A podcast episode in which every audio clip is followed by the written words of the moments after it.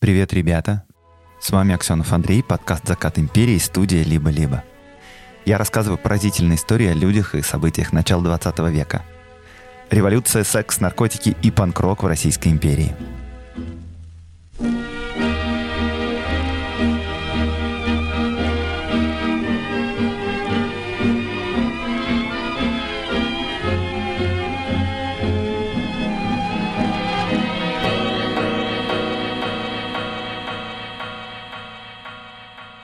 Ребята, спасибо большое всем, кто пришел на лекции в предыдущие две недели.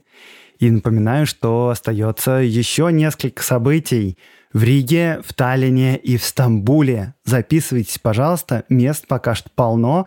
Очень вас жду. Рассказывать буду про белую миграцию и про то, как русско-японская война помогла победить революцию в России. Приходите, ссылка будет в описании. А сейчас время для рубрики «Эврика», которую мы делаем вместе с партнером подкаста, с компанией Selectal.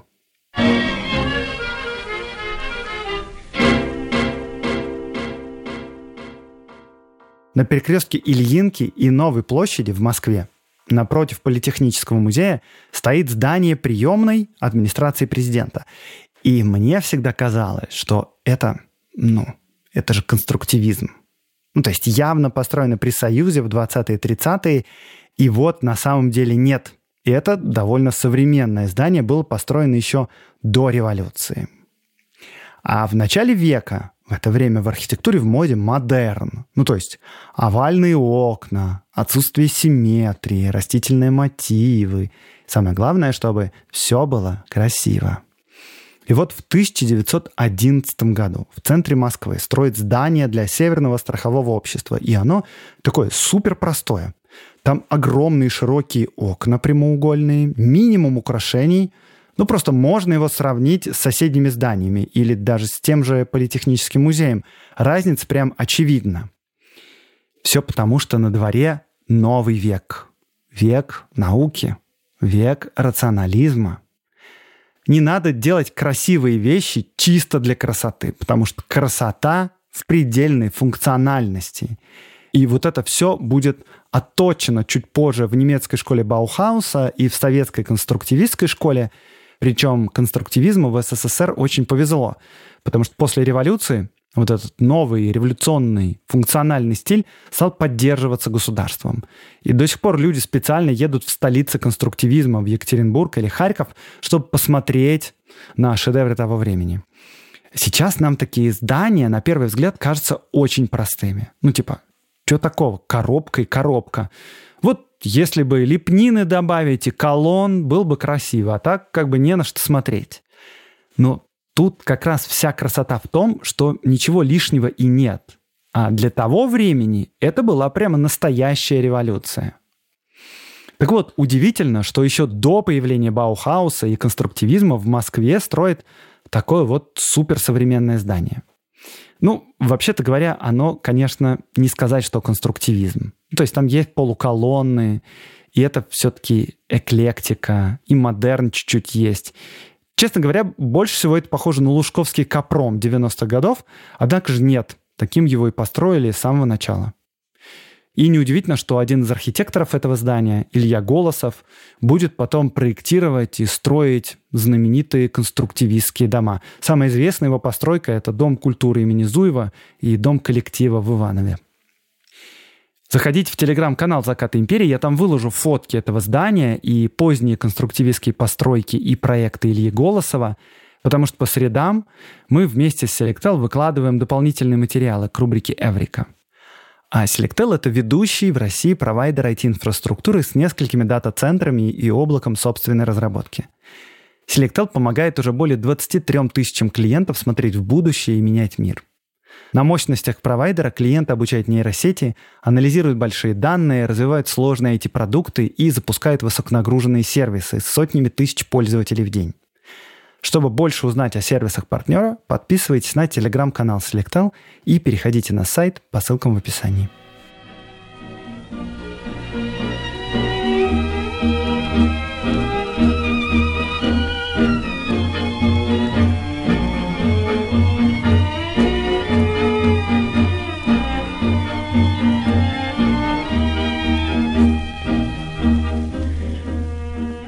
Газета «Заря» 1903 год, статья «Кто дал им право?» Кто звал быть нашими пророками господ Меньшиковых, Розановых, Протеирея Устинского, Мережковского и других?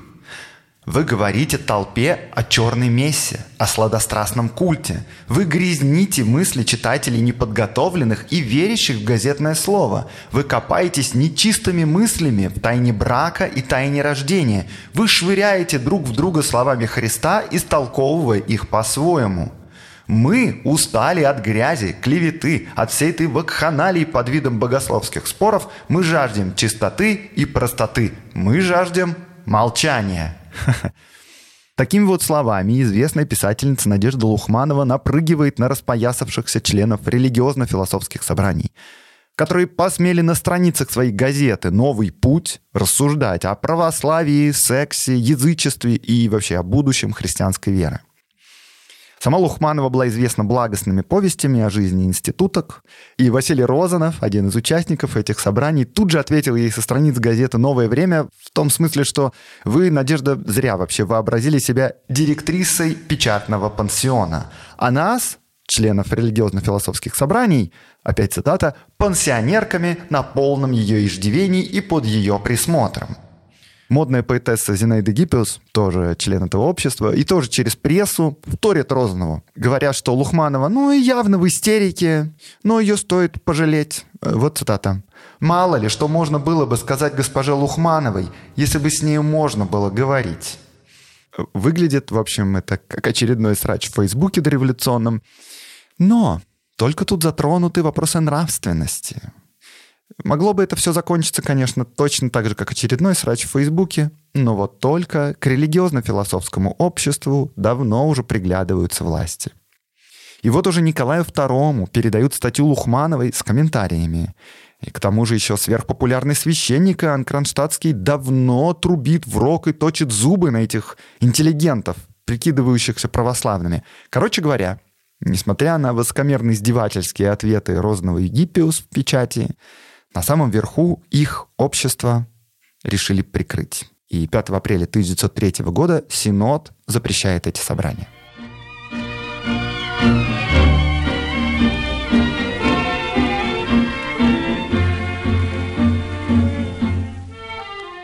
Я надеюсь, вы не пропустили фамилию Мирешковский в цитате.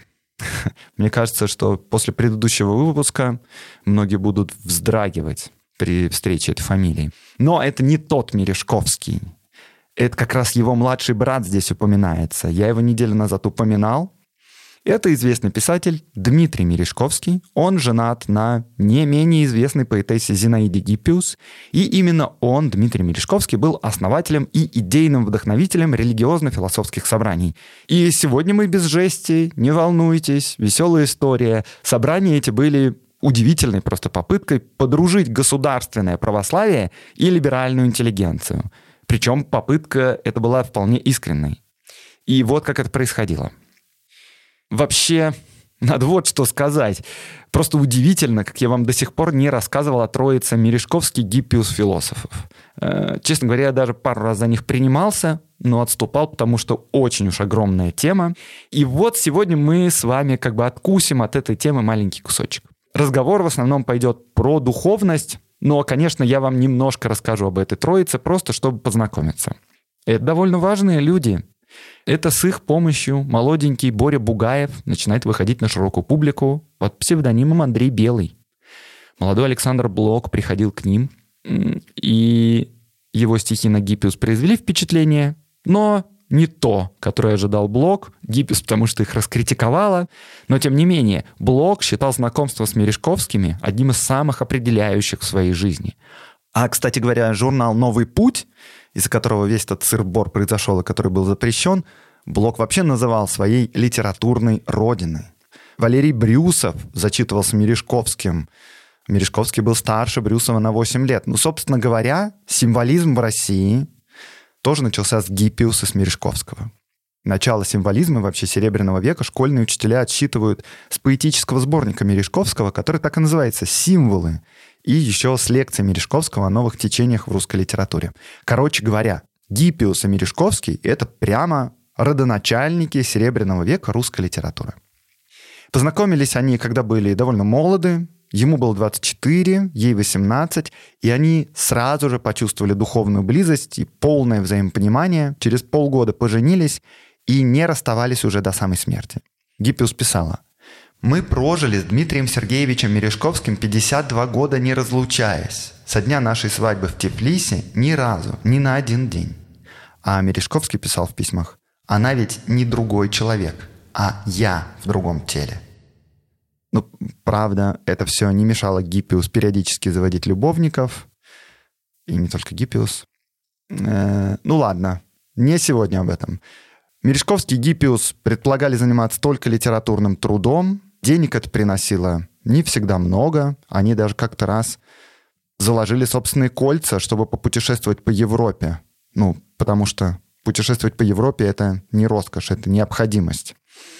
И вот, кстати говоря, в этом путешествии они познакомились с Дмитрием Философовым. А это двоюродный брат и любовник Сергея Дягилева. И вот в новом веке, в 20-м, вся эта троица, Мережковский, Гиппиус и Философов будут самыми близкими друг другу людьми. Ну да, поскольку разговор сегодня пойдет про духовность, я немного за скобками оставлю их отношения. И из предыстории стоит добавить вот что только. В это самое время когда они все познакомились, 80-е и 90-е годы 19 века, в моде скептицизм, рациональное мышление, наука, вот это вот все. А Мережковский ищет что-то вне этого, за пределами. Но он только не ударяется в вульгарную эзотерику, не занимается спиритическими сеансами, знаете, а ищет правды в мистическом христианстве и в народном христианстве, если говорить конкретно. В начале века они, например, вместе с Гиппиус ездили в Керженские леса. Это царство староверов в Нижегородской губернии. Э, к берегам озера Светлояр, где по легенде стоял Китежград. И Гиппиус вписала об их встречах с старобрядцами вот что. Мы сидели вместе на одной земле, различные во всем. В обычае, в преданиях, в истории, в одежде, в языке, в жизни. И уже никто не замечал различия – у нас была одна сущность, одно важное для нас и для них. И причем, да, это Гиппиус говорит, но позже эти самые мужики подтверждали то же самое Михаилу Пришвину, который приезжал к ним. Вот что Пришвин писал. Мережковский говорит с мужиками про апокалипсис, об антихристе. Мужики его понимают. Но тот ли это антихрист? Это тот же самый. Но как они с двух концов добрались к нему? Для полоты картины я вам расскажу еще о скандале, в который попал Мирешковский из-за своего отношения к отлучению графа Льва Толстого. Э, был такой эпизод, я рассказывал о нем, когда Священный Синод посчитал, что граф, как бы это сказать помягче, еретик. Учение, которое он распространяет, не соответствует православию. И вот было решено зафиксировать его отпадение от церкви. Вся прогрессивная общественность, конечно, встала на защиту графа несмотря на то, что, по сути дела, Синод был прав. Толстой действительно отпал от православной церкви. Ну, и сам Толстой по существу этого отпадения не спорил. Но вот, однако, это определение священного синода, так назывался документ, э, это вот определение было, по сути, крупным таким камнем в огород писателя, как бы такая маркировка нежелательной персоны в империи. И вот Дмитрий Мережковский поучаствовал в сраче с неожиданной стороны, защищая Синод. Проблема была в том, что когда общество видело в отлучении Толстого только давление государства на одного из лидеров общественного мнения, то вот Мережковский в этот момент взялся рассуждать о природе христианства вообще, о том, насколько учение Толстого соответствует христианству. Ну, типа, не нашел лучшего момента для этого, но публика, в общем, не поняла сути высказанного Мережковским. Они поняли все очень просто. Тут у нас какой-то декадент поддерживает репрессии. Мережковский написал ряд статей в журнале «Мир искусства» и выступил даже с докладом «Отношение Льва Толстого к христианству». И причем Розанов потом писал об этом докладе, он присутствовал тогда.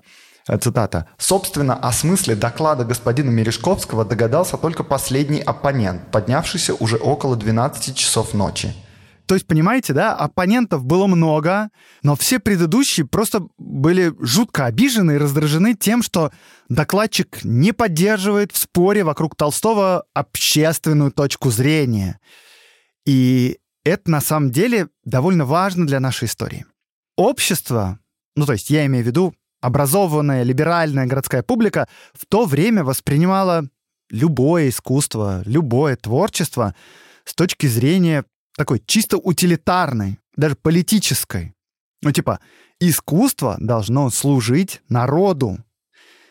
Если в романе есть важная общественно-политическая мысль, то этот роман хороший. Вот, например, Максим Горький. Молодец, пишет хорошие романы. Нарисовал Репин «Бурлаков на Волге». Ну, очевидно, что это хорошая картина. Реально, тогда все искусство воспринималось с вот этой вот точки зрения. И критики в газетах и в салонах анализировали творчество именно с этой точки зрения. А тут Мережковский в статьях о Толстом говорит, типа, чуваки, смотрите, прикол. У Толстого в романе Анна Каренина лошадь фру-фру и сама Анна Каренина кажутся для Вронского равны. Вот смотрите, смотрите, сам Толстой же это подчеркивает. Вот Мережковский пишет.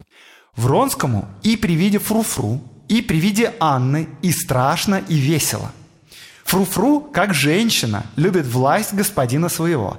И как Анна будет покорна этой страшной и сладостной власти даже до смерти, до последнего вздоха, до последнего взгляда – и над обеими совершится неизбежное злодеяние любви, вечная трагедия, детская игра смертоносного Эроса. И слушайте, это реально клевое очень наблюдение. Но Мережковского за это обливают просто негодованием. Потому что все, что понимает из этого пассажа читающая публика, что, блин, декадент Мережковский издевается над нашим великим писателем. А вот Мережковский и Гиппиус, и журнал «Мир искусства» Дягилева, и вообще весь следующий за ними «Серебряный век» как бы говорят, слушайте, ну блин, мерить искусство потому, насколько оно помогает общественным делам, это просто тупо. Искусство ничего никому не должно. Искусство — это не инструмент для улучшения положения рабочих и крестьян. Искусство круто само по себе. Художник не обязан быть политическим активистом. Больше того, искусство, оно выше политики выше общественного блага, ну, потому что общественное благо — это в конечном итоге всего лишь материальное благополучие. А искусство — это нечто большее. Но общество, конечно, воспринимает эти идеи просто. Вы не хотите работать на благо народа? Ну, знаете, могли бы вот не прикрываться всеми этими громкими словами, а просто сказать «Мы за царя, и за автократию. Что вы тут пытаетесь говорить о Боге? Наводите тумана.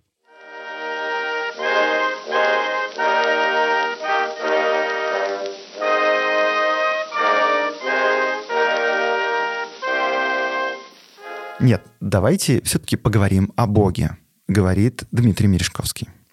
Давайте, например, сделаем ридинг-клуб по Библии, ну, типа как у Гриши Пророкова. Короче, как-то на вечере у Мережковских эти встречи были такими эстетскими собраниями. Вообще, Зинаида Гиппиус была просто гениальная в организации салонов. Короче, на этих вечерах обсуждали, конечно, и Толстого, и все вокруг. И Мережковский такой, а хотите я вам Евангелие почитаю? И все такие, ну, типа, давай, чё? А он взял и начал как бы реально читать. Общее впечатление было смешанным. Типа, представьте, двое человек на кухне такие потом. Слушай, а что там с Димоном-то вообще происходит? Да ладно, не обращай внимания, просто угорел парень по православию. Ну, в общем, эстетская тусовка из мира искусства как не оценила порыв Дмитрия Сергеевича, да и Зинаида Гиппиус тоже довольно снисходительно к этому относилась, но только не Дмитрий Философов. Вот он уже отнесся к этому вполне серьезно, а сам Мережковский, кажется, не замечал, что все смотрят на вот эти вот религиозно-философские споры немножечко с улыбкой. В общем, он вдохновлен, и он хочет собрать теперь целый религиозно-философский клуб, причем именно православный. И это на самом деле очень в духе христианства. Мережковский начинает организовывать религиозно-философские собрания. И друзья-эстеты из окружения Дягилева не до конца врубились в эту идею, но подтянулись другие люди. Например, журналист и писатель Василий Розанов, Я про него как-то рассказывал в выпуске про газету «Новое время». Еще в этом как бы клубе был философ Бердяев. Ну, мироискусники, конечно, включая Дягилева, заглядывали. Да, но все-таки ближайшее окружение, вот это творческое, как-то не до конца вырубается в идею Мережковского. И вот осенью 1901 года, когда супруги заканчивали дачный сезон под Лугой, Зинаида Николаевна, как настоящий продюсер, запитчила мужу идею, куда развивать его собрание. По-моему, нам нельзя теперь говорить о далеком, об отвлеченных каких-то построениях. Очень уж мы беспомощны. И ничего тут не знаем. Я, по крайней мере, чувствую, что чего-то очень важного мне не хватает. Мы в тесном, крошечном уголке со случайными людьми стараемся слепливать между ними искусственно-умственное соглашение. Зачем оно?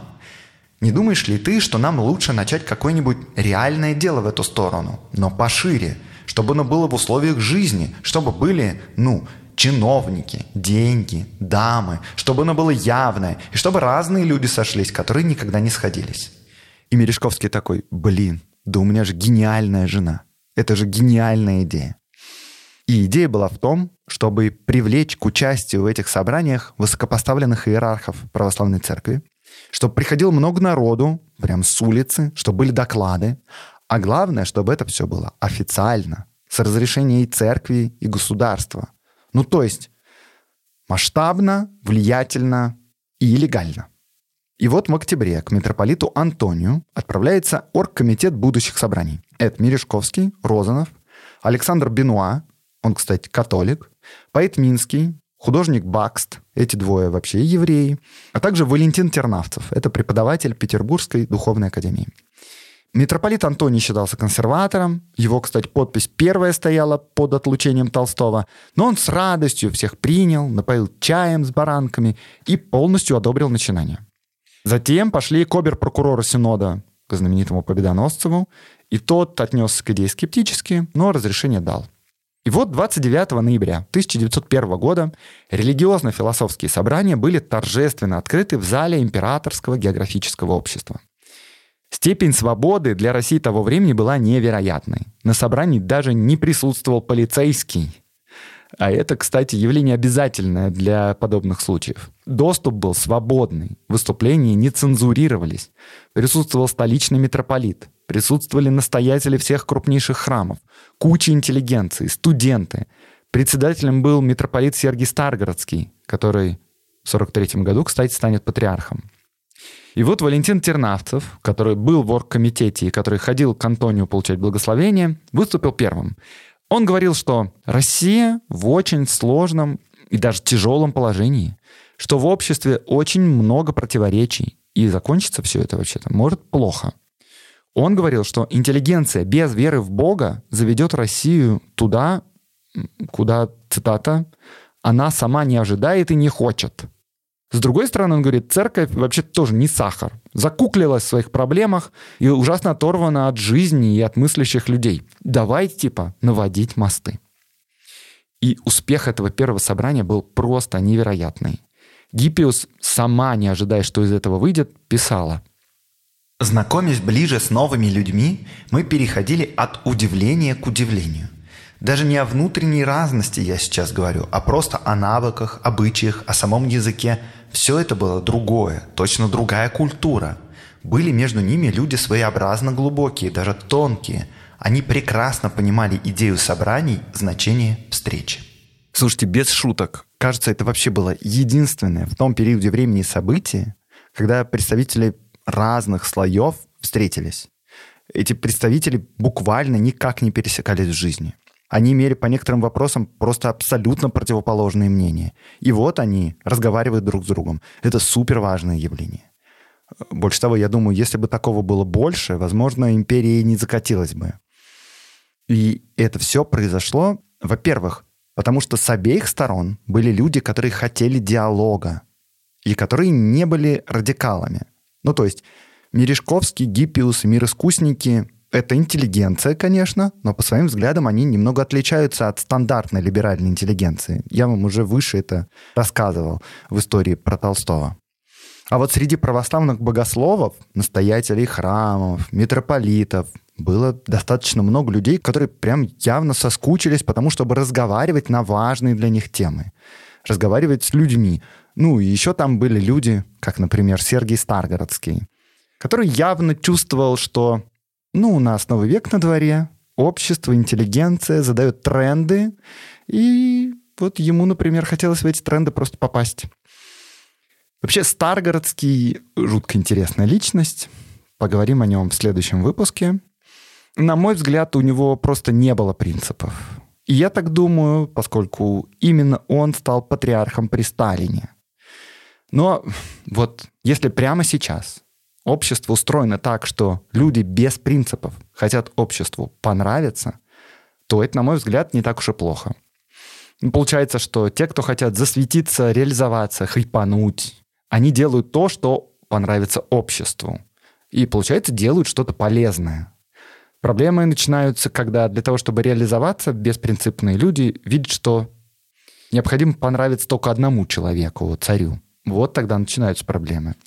Ну, в общем, для Мережковского это был его просто звездный час. Э, надо тут заметить, что Зинаида Гиппиус была более знаменита и известна, чем он сам. Он писал сложные вещи, понимали его не все, а тут прям реально момент славы. И он даже заявил поэту Валерию Брюсову. «Я, может быть, избран орудием, голосом. Я бесноватый. Через меня должно быть все это сказано. Может быть, сам я не спасусь, но других спасу».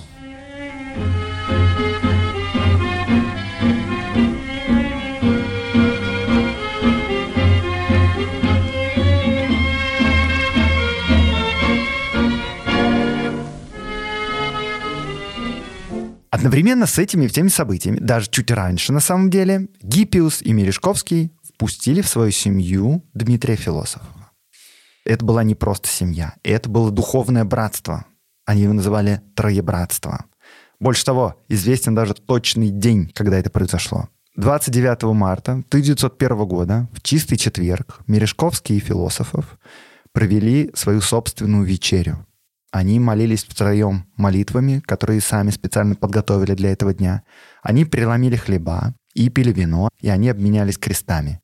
И потом почти ежегодно, больше 16 лет, они повторяли этот ритуал. И это было непростое братство христиан. Мережковский, потому что писал и говорил о новой церкви, о церкви Третьего Завета. В первом царстве Отца, в Ветхом Завете, открылась власть Божья как истина. Во втором царстве Сына, в Новом Завете, открывается истина как любовь. В третьем и последнем царстве – Духа. В грядущем Завете откроется любовь как свобода. И в этом последнем царстве произнесено и услышано будет последнее, никем еще не произнесенное и не услышанное имя Господа грядущего – Освободитель. В своих статьях Мережковский постоянно говорит о двойственности. О двойственности Христа и Антихриста, духа и плоти. И вот эту двойственность можно преодолеть, придя в третью точку, синтезируя две противоположности. И, кстати говоря, религиозно-философские собрания были в некотором смысле как раз такой третьей точкой, которая может сплавить несхожие противоположности. И еще, я думаю, Дмитрий Философов, гомосексуал, тоже совсем не случайно оказался посередине между мужским и женским, то есть между Гиппиус и Мережковским. Зимой 1901-1902 года, почти через год после того, как они провели этот ритуал, Мережковские предлагают философу переехать к ним. Причем для этого Зинаида тоже подготовила особенный ритуал. Все было готово, но философов просто не пришел. А через два дня передал записку. Я выхожу из нашего союза не потому, что не верю в дело, а потому, что не могу в этом участвовать. Так, что произошло? А произошел Дягилев. Дягилев очень не любил, когда у него отбивают любовников, даже бывших, и тем более женщины. Ну, ладно, вы, наверное, помните историю Нижинского. В общем, на полтора года философов исчезает с их орбиты. Мережковские празднуют вторую годовщину своего троебратства вдвоем. Они поставили для философов пустой стул. Но в 1903 году философов вернется, устав от диктата Дягилева. За это все время религиозно-философские собрания развернулись на полную. Мережковский начал издавать журнал «Новый путь», в котором публиковались доклады с собраний. Москвичи начали уже завидовать петербуржцам, просить организовать что-то в этом роде и для них. А тем временем, несмотря на весь успех, синтеза, который хотел видеть Мережковский, на этих собраниях как-то, знаете, не происходило. Даже наоборот. Интеллигенция и духовенство Э, поначалу они рады были, что наконец прорвалась стена между ними и разговаривали о многом, но сейчас, кажется, они все зашли в тупик. Разговоры, потому что продолжались, но результатов не было, больше того, было заметно сильное расхождение. Церкви не нравилось, что Мережковские компании позволяют себе ее критиковать. И это было еще тем обиднее, что критика была не от интеллигентов, атеистов, на них наплевать, а от людей, которые считают себя православными. Кроме того, ученые-богословы говорили в отношении интеллигентов, что, ну, типа, конечно, очень приятно, что вы хотите поговорить о Боге, но вообще-то ваше суждение очень поверхностное. Ну, то есть мы заканчивали семинарию и духовную академию не для того, чтобы какой-то там декадент и поэт нам вещал о своих откровениях насчет Антихриста. Ну, чувак, иди поучись немножко. Ну и да, конечно, Мережковский и его компании явно не обладали нужным богословским багажом для того, чтобы переспорить ученых и иерархов. И я им тоже не обладаю этим багажом, но мне лично кажется, что проповедь Христа не предполагала, что тебе нужно получать высшее богословское образование, чтобы говорить о вере. Христос говорил о вещах важных и понятных любому человеку, о любви, о милосердии. В общем, ситуация сложная, тем более, что каждой стороне казалось, что побеждает в споре именно она, а у другой стороны не хватает аргументов. И, и это кажется уже просто потому, что обе стороны окончательно перестали друг друга понимать. Однако при всем этом только у одной стороны был доступ к медиа. У интеллигенции, конечно. Ну, то есть, ладно, у церковников тоже были медиа, просто их никто не читал. И поэтому в обществе, в читающей публике начало складываться мнение, что Мережковский со своей тусовкой приперли попов к стенке. Священники поднапряглись и нашли в своей среде активного ученого архимандрита Михаила, который сделал несколько публичных докладов о том, в чем не прав Мережковский. И вот петербургские ведомости вкратце обрисовывают мнение отца Михаила вот так – Мережковского лектор считает представителем нового христианского культа, своеобразного христианства, в котором объединяется культ Диониса с подлинным христианством, идеал Мадонны – Содомским. По мнению лектора, Мережковский является вредным еретиком. Его учение он называет апофеозом оргийности. Проповедь Мережковского лектор охарактеризовал выражением «дрянная проповедь». К сожалению, журналист опять ничего не понял из слов отца Михаила потому что сам Михаил после заявил, что он таких слов не произносил. Журналисты опять все переврали до революционной. Мережковского он еретиком не считает. Больше того, он считает, что само слово «ересь» в 20 веке уже нерелевантно. Между прочим, отец Михаил отличался тем, что умел разговаривать с публикой. Он обладал харизмой и свободой мысли. И вот последнее как раз сослужило плохую службу церковным иерархам. Потому что спустя некоторое время Михаил поменял сторону и перешел в команду интеллигенции. И еще позже он начал говорить уже совершенно крамольные с точки зрения государства вещи.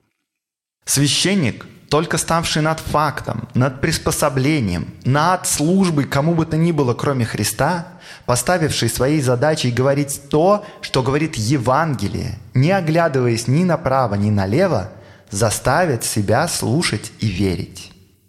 В смысле, отец Михаил, священник должен встать над службой кому бы то ни было, кроме Христа? А как насчет службы государству? Вы что, забыли про службу государству? Вы что, хотите сказать, что для вас Христос важнее царя? Это я не выдумываю. Сейчас это реальные претензии к нему. Короче, Михаил, ты должен был бороться с Мережковским, а не примкнуть к нему. История Михаила, кстати, невероятно интересная. Он закончил тем, что вообще перешел в старообрядчество. Я как-нибудь отдельно про него вам расскажу. Крутой чувак. Между тем, Мережковский и Розанов э, разошлись настолько, что Розанов разразился серией статей, в которых исследовал сексуальность в христианстве. Что? Да. Э, вот, например, он критикует христианство за то, что оно, типа, уважает слишком целебат и воздержание. Не надо этого делать, читайте Ветхий Завет, говорит он. Бог бесконечен, ограничений не знает, противоречий в себе не знает же. И дав заповедь «плодитесь, множитесь, наполните землю», он мог продолжать благословение плодородия, а не уменьшать его – Бог, давший жизнь человеку, дал этой жизни и законы, одаривший его плодородием, дал и инстинкты его, веяние, поэзию, влюбление. Но все это вовсе не в чрезмерной степени, как опасаются идиоты, а в границах, в нормах, дальше которых, увы, человеку никогда не приступить. Приходите на кинки пати, как бы говорит Розанов. Это, конечно, не единственная его цитата. Его вообще начали обвинять в мистической порнографии. С точки зрения Мережковского все идет как нельзя лучше. Полная свобода слова и мысли, открытое обсуждение и все самое главное легально, с полного разрешения властей. Но власти, правда, от мистической порнографии Розанова и от призывов перейти к новой вере слегка подофигели уже. Сначала в газетах стали песочить эти собрания, э, понятное дело, не пытаясь разобраться вообще в сути богословских дискуссий. Типа, ой, они разговаривают про секс, надо запретить. Интеллигенты, конечно, вместе с отцом Михаилом высокомерно издевательски отшучивались. И вот уже суперпопулярный священник-антисемит Пиан Кронштадтский к этому времени уже довольно давно борется с этой компанией. Но получается у него как-то неловко. Например, он опубликовал статью в «Миссионерском обозрении», в которой заявлял, что журнал «Новый путь» выдумали Лев Толстой и его последователи. Ну, то есть, типа, Мережковский, Розанов и неожиданно для себя оказались толстовцами, и от этого факта пришли в такой восторг, что просто перепечатали опус Иоанна Кронштадтского слово в слово уже в своем журнале, вообще без комментариев. Все и так было ясно. Но тучи продолжали сгущаться. Приятель Розанова по газете «Новое время», консервативный журналист Михаил Меншиков напечатал, собственно, в «Новом времени» серию критических статей о собраниях и у журнале «Новый путь». Князь Мещерский со страниц самой любимой газеты Николая II «Гражданин» тоже присоединился к напрыгу, но удивительным образом. Самый большой резонанс получила статья писательницы Надежды Лухмановой «Кто дал им право?». Я как раз эту статью в самом начале цитировал. И резонанс, видимо, получился как раз из-за максимальной простоты мысли. Типа, с какого-то фига кто-то там позволил себе вслух обсуждать такие вещи. Прям вслух. Прям еще печатают в журнале. И она такая. Да, у нас, у средних людей, не сильная, не пламенная вера. Да, мы плохие христиане, но мы имеем стыд, мы имеем свои человеческие тайны. И эту статью компания Мережковского посчитала самой глупой вообще в полемике. Вообще не заслуживающей внимания. Но не стоит недооценивать глупость.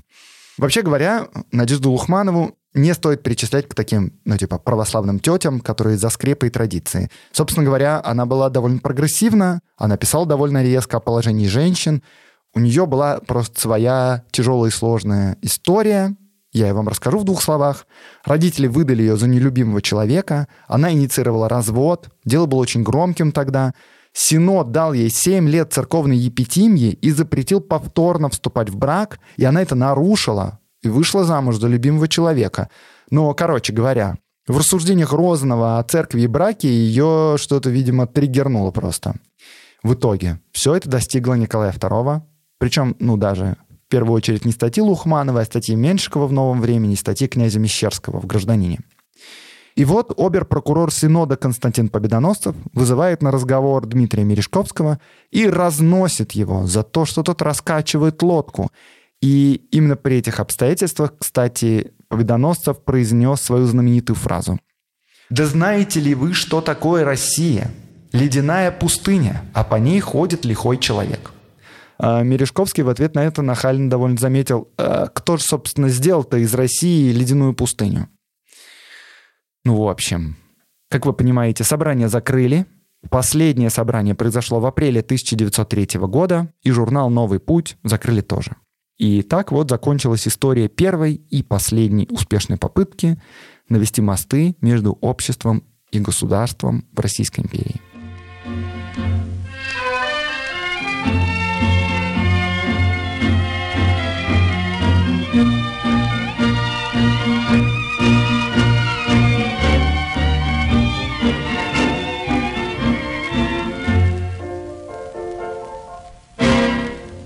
Закрытие религиозно-философских собраний был, конечно, неприятным, но останавливаться Мережковские философов не собирались, и они продолжали развивать свою церковь Нового Завета.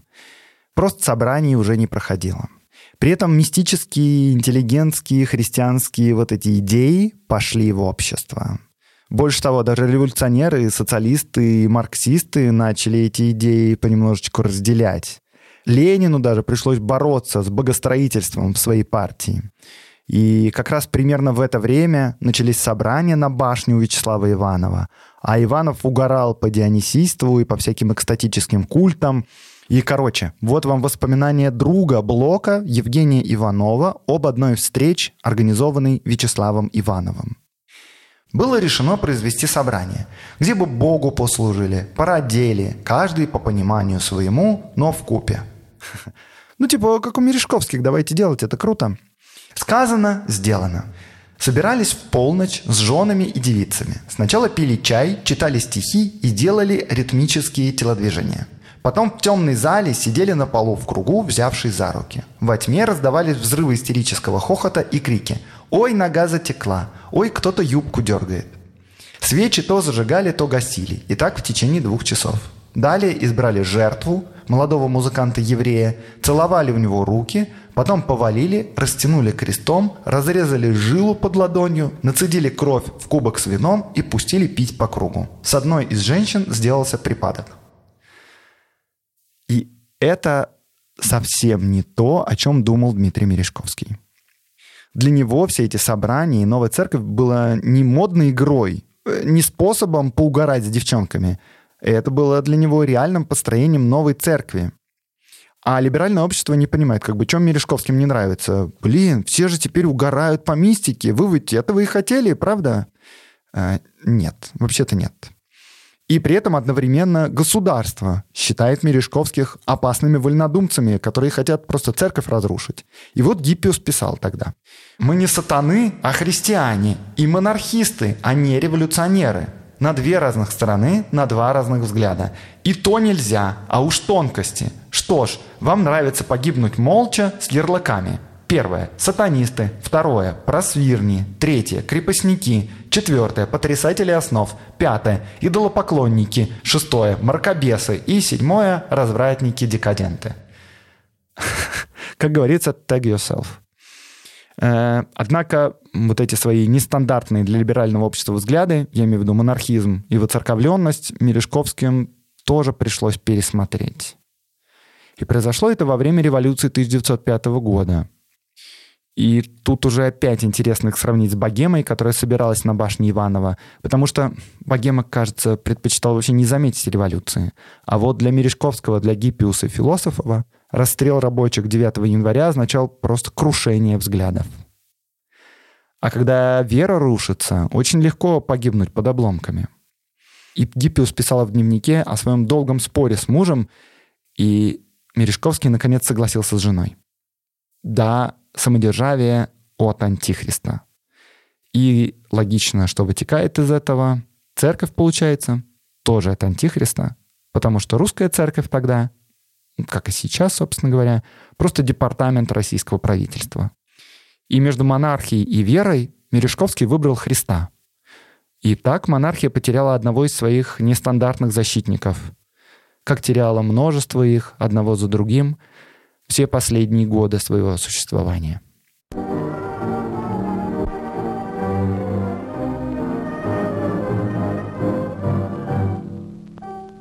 С вами был Аксенов Андрей, подкаст «Закат империи», студия «Либо-либо». Этот выпуск мне помогали готовить. Катерина Серебренникова, редактор, Ксюша Абросимова, фактчек, Семен Аксенов, работа со звуком, Гульнара Делекторская, взаимодействие с партнерами. Приходите на лекции, распространяйте благую весть о подкасте по людям. До встречи через неделю.